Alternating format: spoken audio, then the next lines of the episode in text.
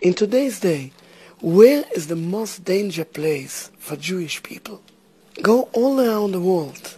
All the world, you will come to one point, the middle of the world. This is the state of Israel. It is the most danger place for Jewish people. Leave, Jews live peacefully here in England. I live in England already 36 years. I don't know how an English soldier looks like.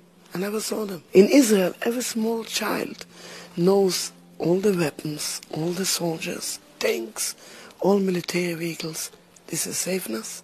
This is the most danger place for the Jewish people. 7th of October didn't start on 7th of October. It started on 1948 on the 15th of May. It started by the Nakba for the Palestinians. This happened when they want to cover up their killings, the genocide, with more genocide, with more killings. Zionism is basically built up on mistrusting God. Don't believe in God. Don't trust God. From the other side, Judaism is built up on trusting in God. The state of Israel is a rebellion against God, and they will not succeed.